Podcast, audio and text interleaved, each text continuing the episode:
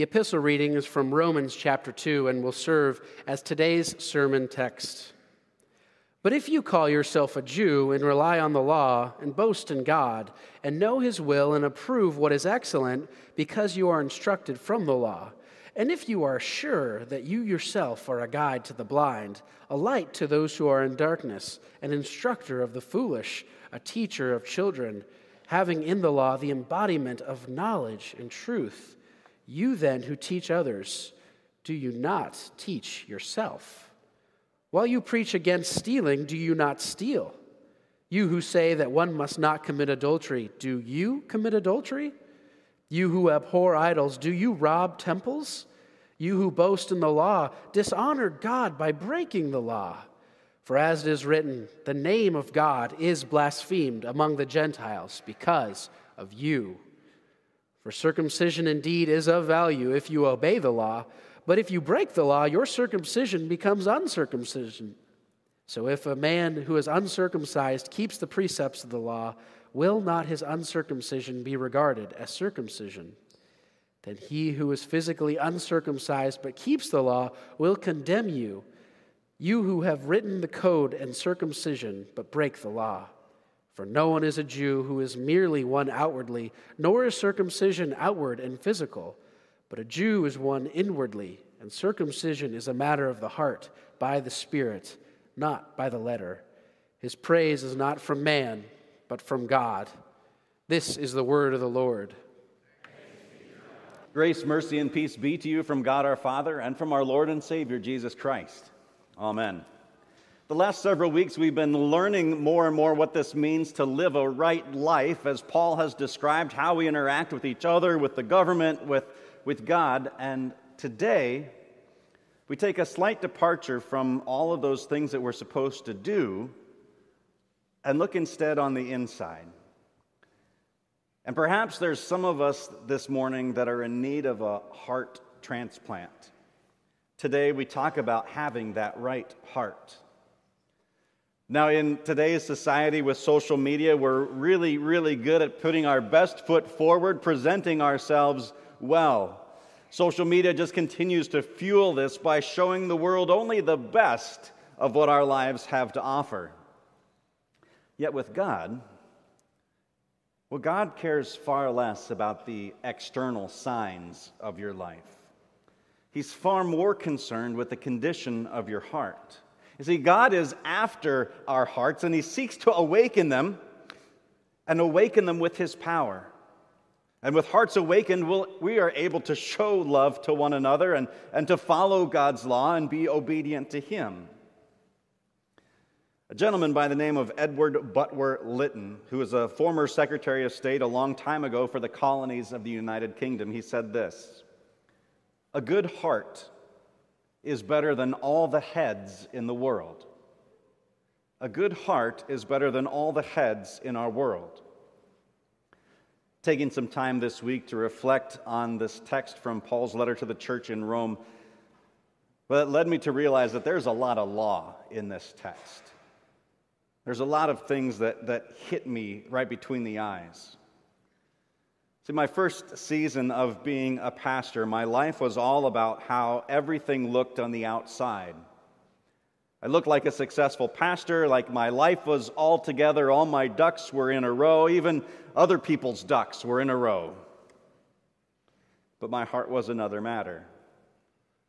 Living a life with hidden sins, living a life with an extreme fear of rejection it's led me to put on a false front, and I worked so hard to put a version of myself out into the world that people could look at and like and appreciate, and most importantly, not want to judge and reject.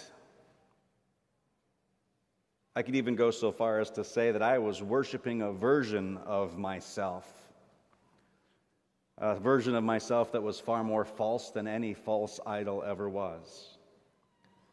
Sometimes, even going so far, I could say that I was going through the motions of my faith with heartless action. I was trying to show myself as keeping God's law as far as most people knew, but inside I knew that I was just like Paul when he called himself the chief of sinners. I felt so fake and phony. But on social media, my life looked perfect. And if I'm honest, even today, I struggle with my heart being tempted to put so many other things before God. Here's my dirty laundry list. This is not at all comprehensive, but it is exhaustive enough for today's purposes. Here are things that I sometimes love more than God my vocation as a parent, my vocation as a husband, my status as the new senior pastor at St. Luke's Lutheran Church and School, my own preaching, how other people feel about me as a friend or a pastor, the well being of the staff at St. Luke's, my finances, my Mustang, which is faster than Pastor Arp's, that, which he says, it's not the car, it's the driver. The success of Goods and Grace, the well being of St. Lutheran Church and School. And none of these are bad things, right? These are all good things to love. But the problem becomes when I love those things more than I love God. See, God is supposed to be my first love, Him and Him alone. Can you relate? What's the condition of your heart? Do you lead a social media life where your outside looks far better than the inside? Or maybe do you not do social media, but you do a pretty good job of looking down on other people whose lifestyle is not as good as yours? See, we love to use the law as a measuring stick. Only instead of measuring ourselves to God, we love to measure ourselves to one another. Right? Compared to others, I can see that I clearly do a much better job than a vast majority of people. I keep my nose clean. I strive to be good. I go to worship on Sunday. And if I were to, to grade myself according to the law from a percentile basis, which I always love percentile basis because it wasn't an overall score, it was how I compared to others. I'm probably a good 90% percentile. And most of you are too with a few exceptions. It's easy to see ourselves that way when we compare ourselves using the law to compare ourselves to one another. But unfortunately, that's not the purpose of the law. The purpose of the law is to compare ourselves to God. And there's a huge chasm comparing ourselves to God. And even if you're maybe this much better or this much better than the person sitting next to you today, you're still a chasm away from God. See, whoever is guilty of breaking the smallest part of the law is guilty of breaking all of it. The law can never be our means of achieving God's favor. Let's turn our eyes back to our text this morning. The text spoke a lot of law into my heart this week. God's words through Paul speak truth into our lives today. The reality is that all of us are guilty of breaking all of God's commands. And Paul writes these words today You who boast in the law, dishonor God by breaking the law. And again, Paul's words are every bit as important for us to hear today as the original Jews were hearing them when he wrote these words. Paul's point is that the true Jew or Christian is one whose heart has been awakened to the power of life in Christ. You know his will and you accept it. You're instructed by the law. You're sure that you, you lead the blind, those in darkness, the foolish, and the children. And these are good and laudable characteristics. But what Paul is doing now is he's setting up somebody to feel pretty good about themselves, only to tear all of us down. He says, While you preach against stealing, do you steal? How do you do on those taxes? Do you waste time at work scrolling on social media or, I don't know, just doing anything other than what you're supposed to? See, at the heart, this is an issue of contentment. Are we content with what God has given us or not? Money and the accumulation of wealth has been almost the single most powerful idol of the human heart. And sometimes maybe you don't steal, but maybe your version of stealing is not being generous, is accumulating and hoarding and building up great wealth without being generous to those who are in need. Well, if that doesn't get you, then maybe verse 22 does. You who say that one must not commit adultery, do you commit adultery? You who abhor idols, do you rob temples? And these are issues, these are heart issues of faithfulness. And adultery is not necessarily a full blown affair, but as Jesus teaches in the Sermon on the Mount, that whoever looks lustfully at somebody else is guilty of committing adultery. And this whole connection that Paul ties with adultery and idol worship is an interesting one because if you think about it, the church is supposed to be the, the bridegroom of Christ. And anytime this bridegroom falls at the feet of loving someone or something else other than the groom, Jesus, it is idolatry, it is adultery against God. This relational aspect of adultery strikes deeply into our relationship with Christ. And then, if this wasn't enough, Paul goes on to say this last one, which was just a dagger into my heart this week. For it is written, The name of God is blasphemed among the Gentiles because of you. Now, none of these words were easy to hear, but this one was the hardest for me. They're sharp words, they sting. It's like Jesus telling Peter, Get behind me, Satan. It was a shock to hear and read. It would have been hard for the early church to hear these words in Rome, but it's hard for us to hear today at St. Luke's as well. You know, this, is, this is how the name of God is blasphemed among the Gentiles because of us. When we go out and we live our lives at home, in our neighborhoods, or at work, and we look just like the world, we blaspheme the name of God. When our words, when our actions, when our motivations, when the things that we say, think, and do do not reflect the character and nature of God, the world takes notice and looks and sees and says, if that's what it means to be Christian, I'd rather go to hell. So we have a heart issue today. Well, Pastor Tag, you made me feel like garbage. Well, you know how I felt this week. But there's some amazing gospel to be shared. Jeremiah the prophet writes this is that the heart is deceitful above all things and desperately sick. You know, all of us have this same sin sickness in our hearts because it's all about where we focus our love. And, and we, as humans, we love to worship creation instead of our Creator.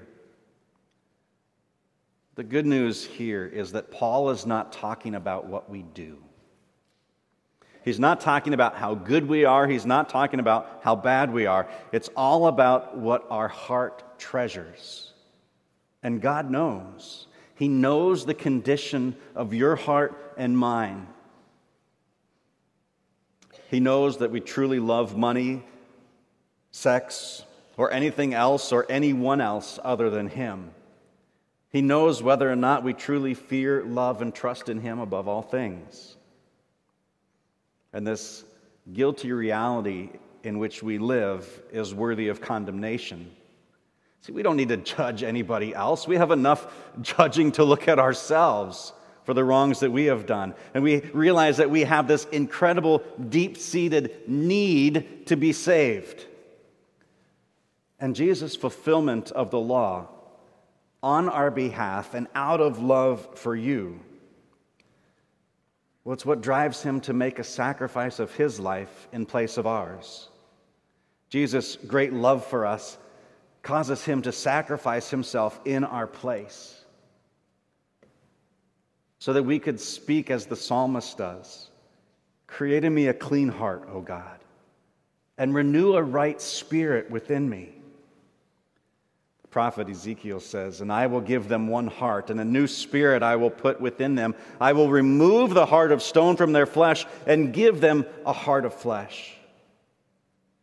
And Jesus, teaching in that beautiful Sermon on the Mount, says, Blessed are those who are pure in heart, for they shall see God.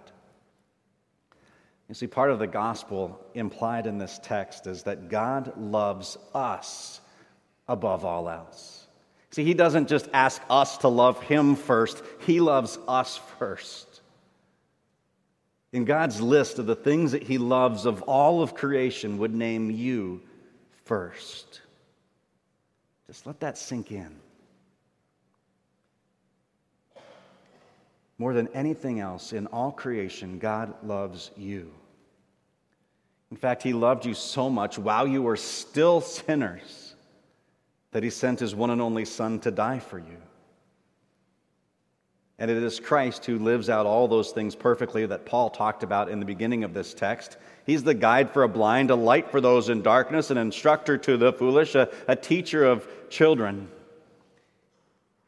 He, keep, he kept the commands perfectly and He and He alone is righteous. And today, He not only forgives us, but He shares with us His righteousness.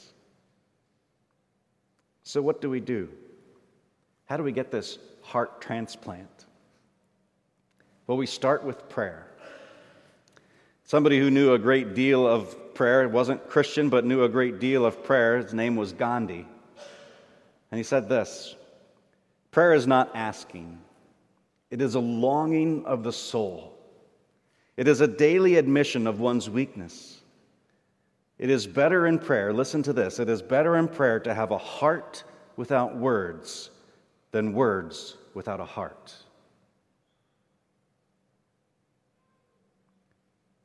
We pray to let our heart communicate with the heart of God.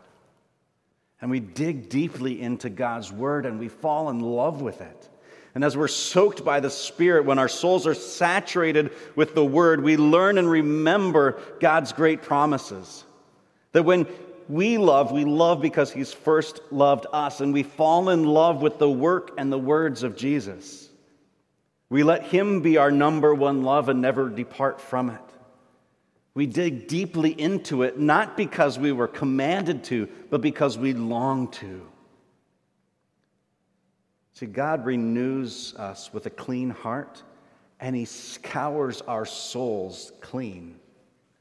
And with a heart that loves God, we all receive this heart transplant. Our bodies and souls, they're oxygenated by the Holy Spirit, and our veins are coursing with the blood of Christ. Our lives are transformed, and our hearts are awakened.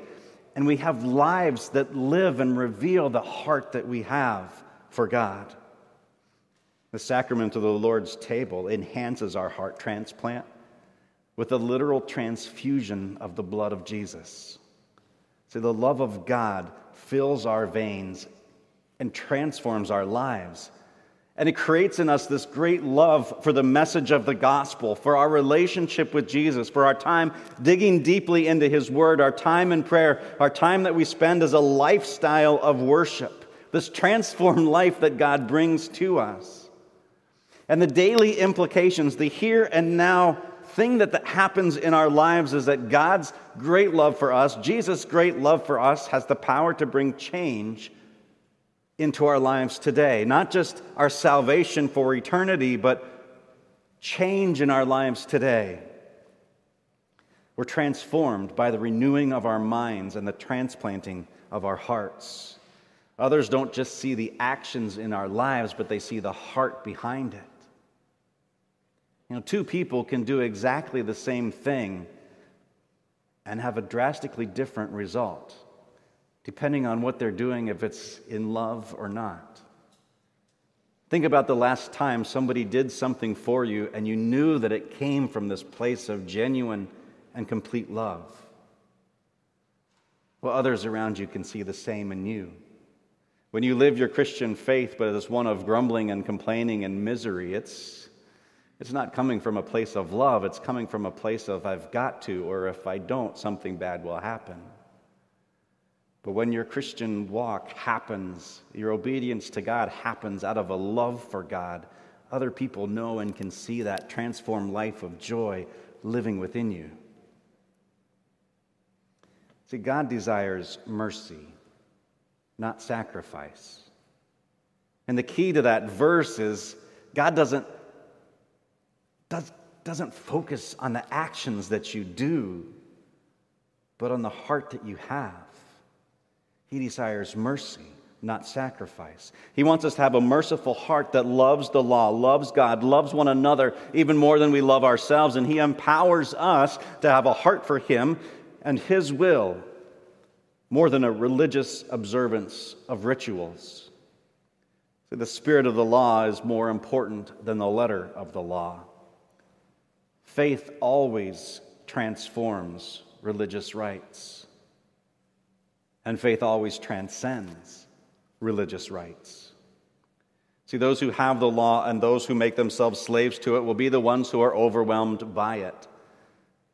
But those who have had a renewing of their minds and a transplant of their hearts live free from the law, live transformed lives of freedom to find blessings by keeping out the law and living a life of joy and desire to share their love to God.